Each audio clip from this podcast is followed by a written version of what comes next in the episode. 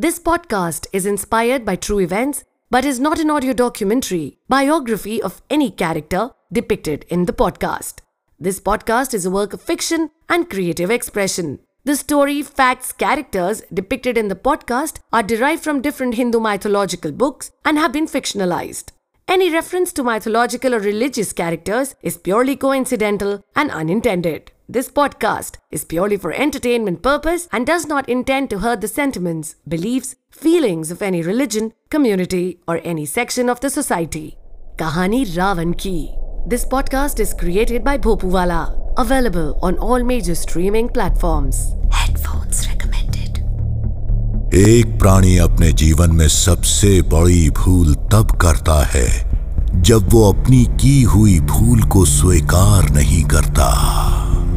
और समय इतना बलवान होता है कि वो आपकी भूल का आभास आपको करा ही देता है।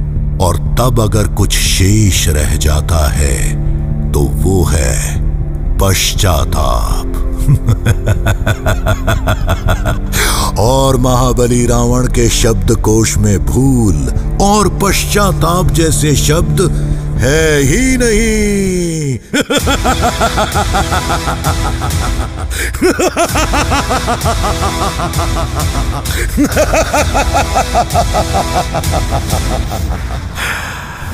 राम को विजयी भव का आशीर्वाद देने के पश्चात मैं सीता सहित वापस अपनी लंका आ गया। सेतु के निर्माण के उपरांत राम ने अपनी समस्त सेना सहित लंका की ओर कूच किया। लंका आगमन पर राम ने अंगद को शांति दूत बनाकर मेरे दरबार में भेजा। दूत, शांति दूत।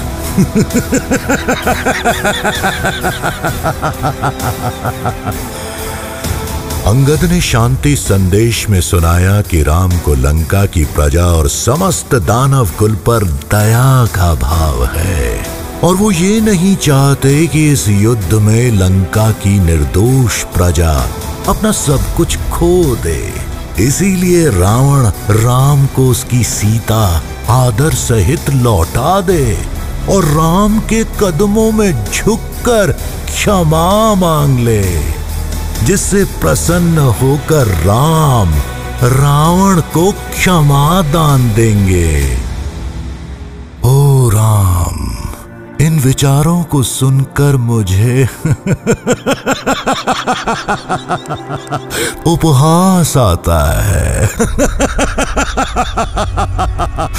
जिसके पराक्रम की लीला स्वयं कैलाश जानता है जिसके चलने मात्र से ये धरती डोलने लगती है।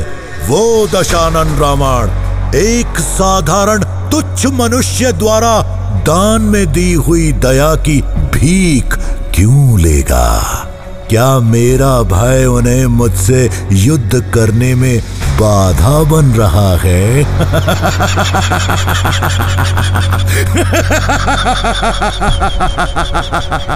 मैं चाहता तो राम का यह शांति प्रस्ताव लेकर आए दूत, अंगद का वध उसी समय कर देता।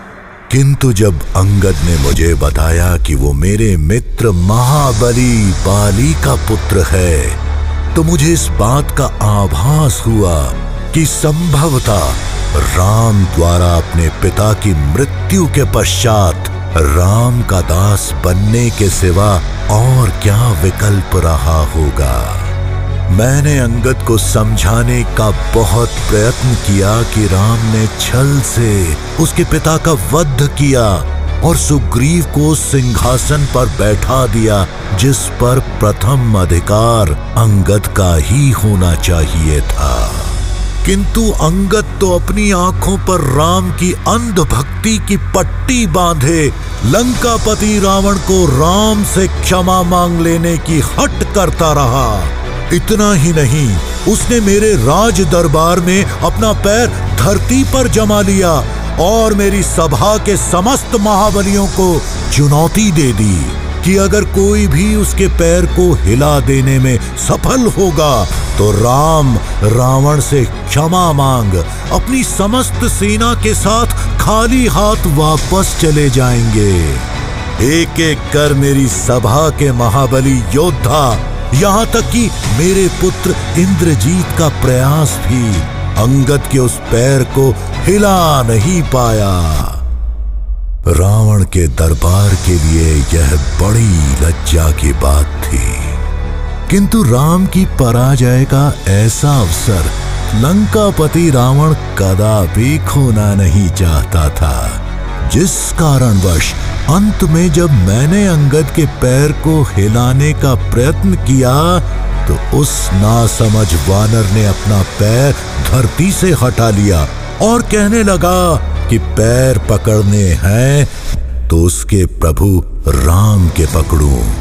मुझे अंगद का ये दुस्साहस कदापि स्वीकार नहीं था और मैंने अपनी सेना को उसका वध करने का आदेश दे दिया। किंतु वो वानर लंकापति रावण के दरबार से कायरों की भांति भाग गया।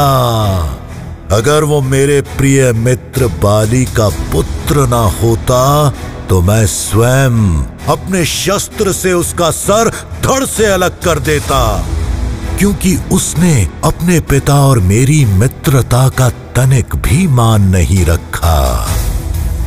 अब ये युद्ध आमने सामने का होने जा रहा था। राम ने लंका पर अपनी समस्त सेना सहित आक्रमण कर दिया। कई वीर योद्धाओं सहित मेरे भ्राता कुंभकर्ण के दोनों बेटे शुंभ और निशुंभ ने राम की सेना के साथ भीषण युद्ध किया। किंतु वो दोनों भी वीर गति को प्राप्त हो गए। जिस कारणवश मुझे कुंभकर्ण को निद्रा से जगाना पड़ा। मुझे तो ऐसा लगा था कि जागने के उपरांत वो इतिहास में गठित हुई समस्त घटनाओं को सुन, बिना विलंब किए राम की सेना का सर्वनाश कर देगा। किंतु वो तो अपने भ्राता रावण पर ही संदेह करने लगा। उसे ऐसा प्रतीत हुआ कि सीता का हरण कर मैंने एक बहुत बड़ी भूल कर दी। जो साधारण वनवासी दर दर भटक कर हज़ारों मील पैदल चल अपनी अर्धांगनी को लेने लंका तक आया है।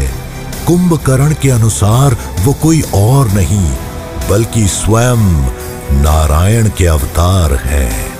संभवता वो यह भूल रहा था कि उसका भ्राता कोई साधारण योद्धा नहीं, बल्कि तीनों लोगों का विजेता है। मैं मानता हूँ कि अपने अभिमान और पराक्रम की ज्वाला में मैंने अपने शत्रु के वास्तविक रूप को नहीं पहचाना। मैं मानता हूँ कि क्रोध में मैंने एक स्त्री का हरण किया, किंतु इसका अर्थ ये कदापि नहीं कि लंकापति रावण अपनी बहन के अपमान, अपने भ्राताओं की मृत्यु का प्रतिशोध न ले। इतिहास में बीत चुकी बातों का शोक मनाने से इतिहास को वापस नहीं मोड़ा जा सकता। किंतु इस समय, इस क्षण क्या करना है, ये बात सोचना अत्यंत महत्वपूर्ण हो जाता है। मुझे लगा था कि कुंभकर्ण इस युद्ध में मेरा साथ नहीं देगा और विभीषण की भांति मेरा साथ छोड़ देगा। किंतु उसने एक भाई होने के कर्तव्य का पालन भी किया और एक वीर योद्धा की भांति युद्ध में वीर गति को प्राप्त भी हो गया। मेरे भाई कुंभकर्ण, मुझे क्षमा कर देना। इसके पश्चात मेरी सेना का एक एक वीर योद्धा युद्ध भूमि में परास्त होता गया। मेरा सबसे प्रिय पुत्र इंद्रजीत भी। मैंने अपने अहंकार और राक्षस जाति के अपमान के प्रतिशोध की आग में अपने ही पुत्रों, भ्राताओं, यहाँ तक कि उनके पुत्रों की भी आहुति दे दी। जब मेरे साथ मेरे अपने ही नहीं होंगे तो इस दशानन रावण के लिए ये ऐश्वर्य, ये यश, ये प्रतिष्ठा तीनों लोकों का साम्राज्य भला किस काम का? समय आ चुका था उस क्षण का, जब कुछ नवीन आरंभ होने के लिए कुछ समाप्त होना अति आवश्यक था। अगर वो वनवासी एक साधारण मनुष्य नहीं, अपितु विष्णु का अवतार है तो आज ब्रह्मांड भी इस बात का साक्षी है कि मुझ जैसे महातेजस्वी का अंत करने हेतु स्वयं भगवान को भी इस पृथ्वी पर दर दर की ठोकरें खानी पड़ी थी। और तब जाकर उनका सामना दशानन रावण से हुआ।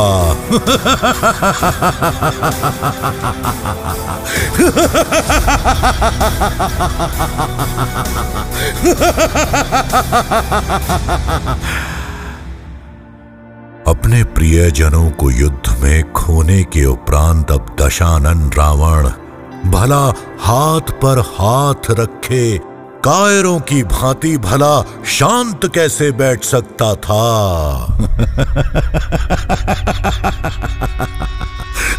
जिस प्रकार सूर्य उदय होने के पश्चात उसका ढलना आवश्यक है। दिन के उपरांत रात्रि का होना आवश्यक है। उसी प्रकार इस अंतिम घमासान का अंत होना भी अटल है।